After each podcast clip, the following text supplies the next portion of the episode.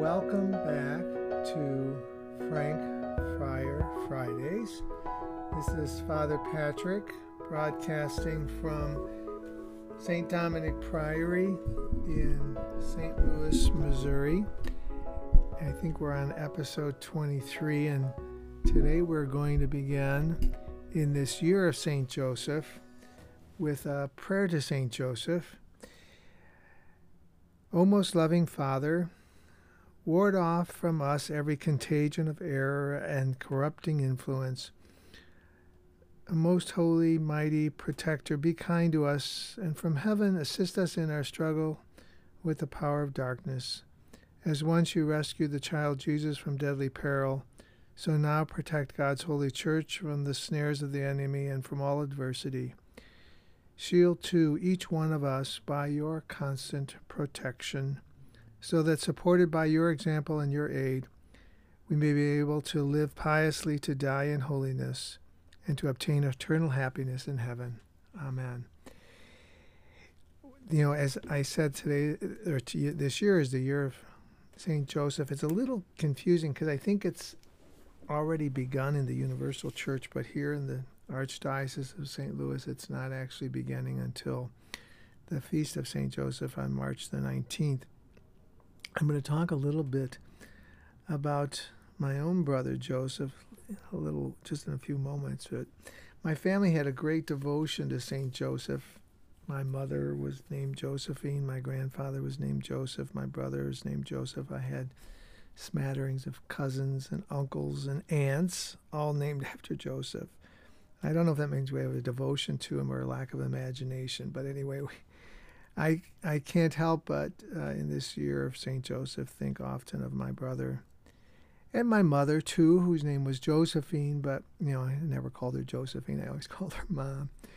So I'm going to pick up where we left off and backtrack just a little bit because as I'm entering religious life, one of the things that I had to do was to let go of my previous life, and I mentioned that in the last episode. And it was, you know, it was complicated in a way, but it was also very freeing. I've preached about the experience that I had when I first moved to Chicago, and I had had a house that I rented out in Springfield, and so I left some things there, but I I brought things with me, of course, and I moved into this rather spacious apartment as things go in Chicago, and I was just stunned at all the stuff I had accumulated over the years boxes and boxes. You couldn't see the apartment. There were so many boxes in it. They had left a little path for me and Humphrey to make our way through as we unpack things.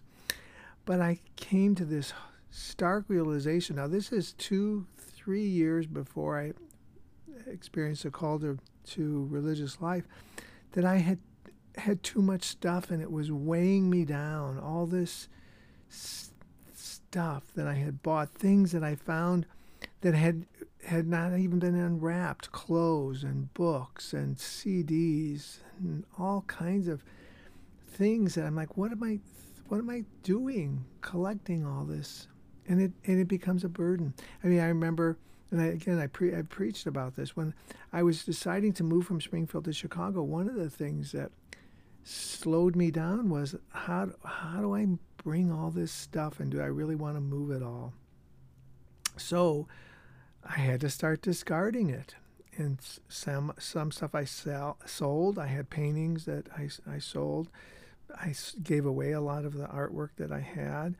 Clothes and things I just started giving away. And and the amazing thing was is through the grace of God, it wasn't difficult. In fact, it was quite the opposite. It was very freeing to get rid of all this stuff. And I started doing that before I had the call to religious life because I just felt all these things were burdening me. So when they told me that I had to get rid of these things, I, I had already started in a, way, in a, a serious way. And I'm having a sip of coffee. The um, second apartment I had, by that point, I had already uh, disposed of a lot of the things I had. Some of it I gave to my brother Michael, who was just setting up a, a new place in Oak Park. But I'll tell you the one thing that was much more complicated. It was having to uh, let go of Humphrey, my dog, and I had several offers. It's interesting when I was telling people I felt called to religious life. The first thing they would say is, "Oh, m- almost all of them, with the ex- exception of David Ormsby, who I mentioned last week." They say, "Oh my goodness, that's so wonderful!" And what are you going to do with Humphrey? It was like very a lot. A lot of people were very attached to my dog as I was, you know, and I never realized how attached I was to him until I had to give him away. And I had he had lots of offers of good homes, and I finally decided to send him off to some dear friends in Washington D.C. And United Airlines, and I suspect other pl- other airlines do this too. They have a special section at O'Hare just for transporting pets, and they have a flight attendant there that helps you with your your departure, my my dog's departure, and I had to ship him in a crate, and I would have never guessed I would respond this way because I never I always thought people were too attached to their pets, but boy, after having lived with him for several years and having and cocker spaniels are super high maintenance. Uh, all the things you have to do to take care of them, their ears, their their their allergies, and getting groomed.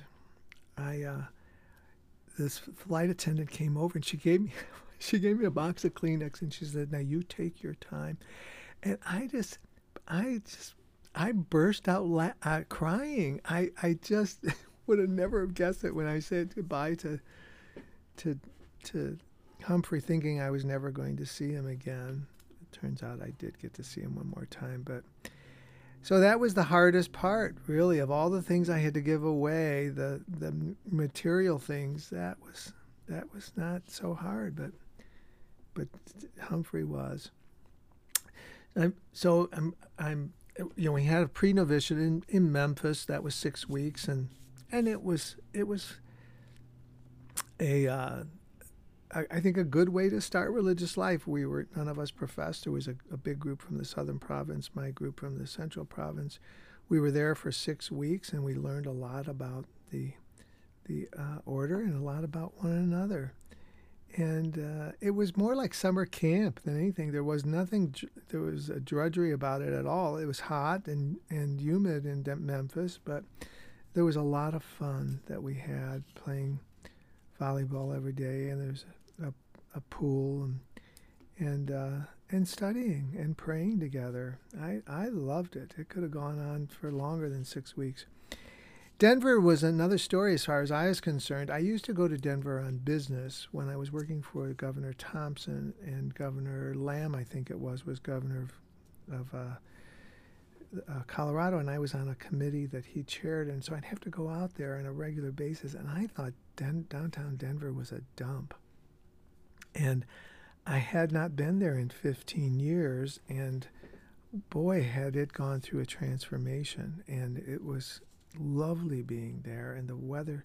You know, and I had always gone in for just a couple days, and I was going to live there for exactly one year and one day, and this spectacular weather. It was a very dry year that year. It only had 3% of the normal rainfall. Uh, and they, um, they uh, would complain about that, of course, but, you know, I, I, I liked that it didn't rain. The novitiate experience was, Uh, at that point in my life, I would have said it was one of the best years of my life because – we we we went to bed early we woke up early we had all kinds of time to read and reflect studied about the order again and got to know one another got to know what this life was going to be like the people in denver were wonderful. I just thought it was going to be something i would have to put up with for a year and i and i grew to love it very much. Now there it, there were challenges. 9-11 occurred when we were there. We were there, we arrived in at the beginning of August, and, and September 11th, uh, this tragedy occurs, and that certainly cast a pall on the the year. The the way that our country responded was a, a challenging time for religious. You know, is that the way that we that we are to respond as a country with violence wreaking more violence and that challenge. But then also the scandal in Boston broke. And I more than once thought about what the heck have I done? I've I've given up everything to enter into this religious life and is it really what I should be doing? And I think that what I what I came away with that reflecting on this on really almost a daily basis was the church needed men and women more than ever to dedicate their lives to this institution with all of its imperfections and with with people who are uh, people who fail and and people who use their power in ways that was inappropriate. It doesn't mean that we abandon it, this this gift that Jesus has given us. It means that we have to do even more to to bring it back on the path to which which Jesus had set it. So, I think if anything, this the scandal in Boston and other things that came up made my decision even stronger that I was, you know, I had waited a long time to answer my call to religious life, and that it was in whatever way I can contribute to this institution, I was going to do that. And so we this this uh, novitiate year was a very blessed time. I you know I listened to brothers who who all we all experienced more or less the same thing, but they boy they just couldn't wait for it to end, and I didn't want it to end. I gosh, what a great life that was to for me. It fit, fit my style. Michael Kite, my my beloved novice master, he and I are very close in age. I think I'm a year older than him, and we never could be friends, and uh, because of the this sort of you know he's novice master, I'm a novice we eventually became very, very close friends. But he was a saving grace through it all and helped me and guided me and counseled me about using that year as a way to grow closer to God, even though I felt uh, a, a, a strong connection to my novice brothers. They were all old enough to be my children. And it didn't bother me. I don't know if it bothered them, but it was that age difference is, is stark. In fact, while I was a novice. I turned 50, and we had this.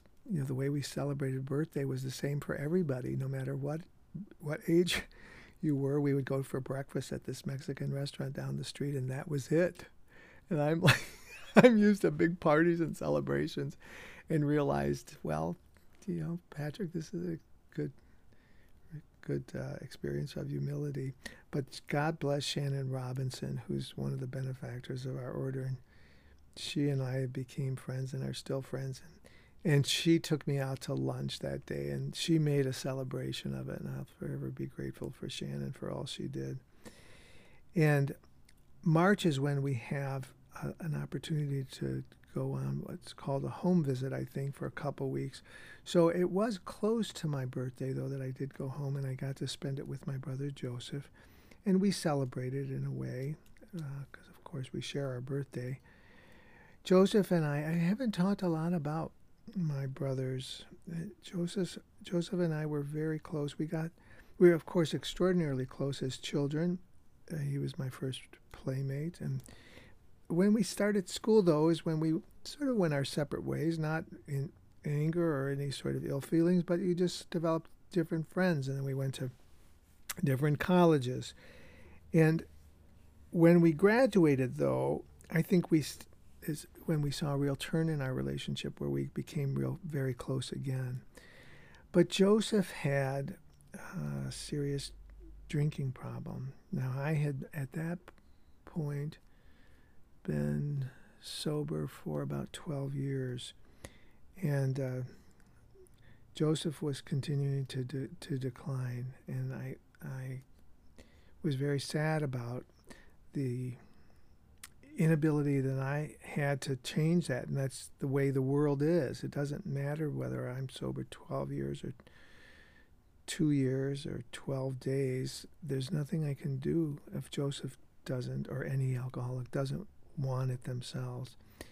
So he was really in the depths of his disease when I got to see him in March. Then we went on a tour, loved it, was a wonderful uh, tour of our our province to see all the various things that we do. That's towards the end of our time there in in Denver, and we spent I think it was certainly it was a month, and maybe even have been a little bit over. And again, I hear my my brothers here who've had the everyone has the tour uh, experience. They didn't do it uh, last year, of course, because of COVID, but again, it was I loved it, and to see all the various things that the men of my province are involved in, all the different kinds of ministries, I I left that, and my mind was sort of swimming. I was like, all the what will I do? You know, it's like there's so many things that I could do. Uh, once, God willing, I was ordained. So then we had our our profession, which is always in, in August, our simple profession in Denver. Beautiful ceremony, surrounded by all these lovely people in the Denver community that had come to know and, quite candidly, to love. They are so supportive of the young men as they experience their first year in religious life. My mother came out with my oldest brother, Michael. Joseph was supposed to come out and had had this episode. He had he had kind of gone on a bender, I guess, but such a severe one that he ended up in the hospital. My mother and brother came out fully expecting that he would recover and they would be able to put him into um, rehab. So they came out. I was and I had some great friends come out for my simple vows. Eric and Finbar and Sheila and Jimmy Morgan.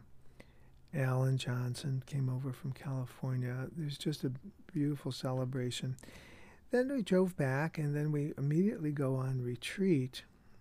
All the student brothers, so now we're combined with the, the our upperclassmen that are here, and the um, brothers that are coming from the southern province, and we go on retreat immediately, and it's in a place called Il Ritiro, which is out in the countryside in uh, Missouri, and I let them know that the retreat director's name was Joseph as well that my brother was sick and someone might call just to give me an update. And on the very last day, in the very last hour they were there, I see this this Franciscan brother, Joe, coming up to me, and I knew what he was going to say before he said it. And he came to tell me that my brother had died. And I I don't I don't know that I'll ever forget that moment. I was very, very sad I was. I, of course, went home to be with my mother. My mother had just buried my father the year before, not a little bit over a year. So it was very devastating for her. And came back, and so I'm, you know, back in studies for the first time in decades, and now I'm in studies again, and I'm already two weeks behind. And I throw myself into my studies and neglect everything else. I neglect my prayer life. I neglect neglect the the the um, community life, and I I came very close to leaving. Thanks be to God, Michael Mascari, who is I'm living with again, who ended up being my provincial and was my student master, saw that I was that I was experiencing some real difficulties. And he said, he pulled me aside. He said, Listen, you're not here to be formed as a student, you're here to be formed as a priest. So, whatever grade you get, you're going to do fine. A B is a very good grade. Don't worry about getting A's. Just do your best. And it was it was the best thing he could have said. And I redirected myself and got balance back into my life so that I could continue to to to go forward and to actually do better than I deserved Uh, of course, I missed Joseph and will never forget the wonderful times we had. So that's it for this week. Uh, God bless you all. Wonderful to be with you. See you next time.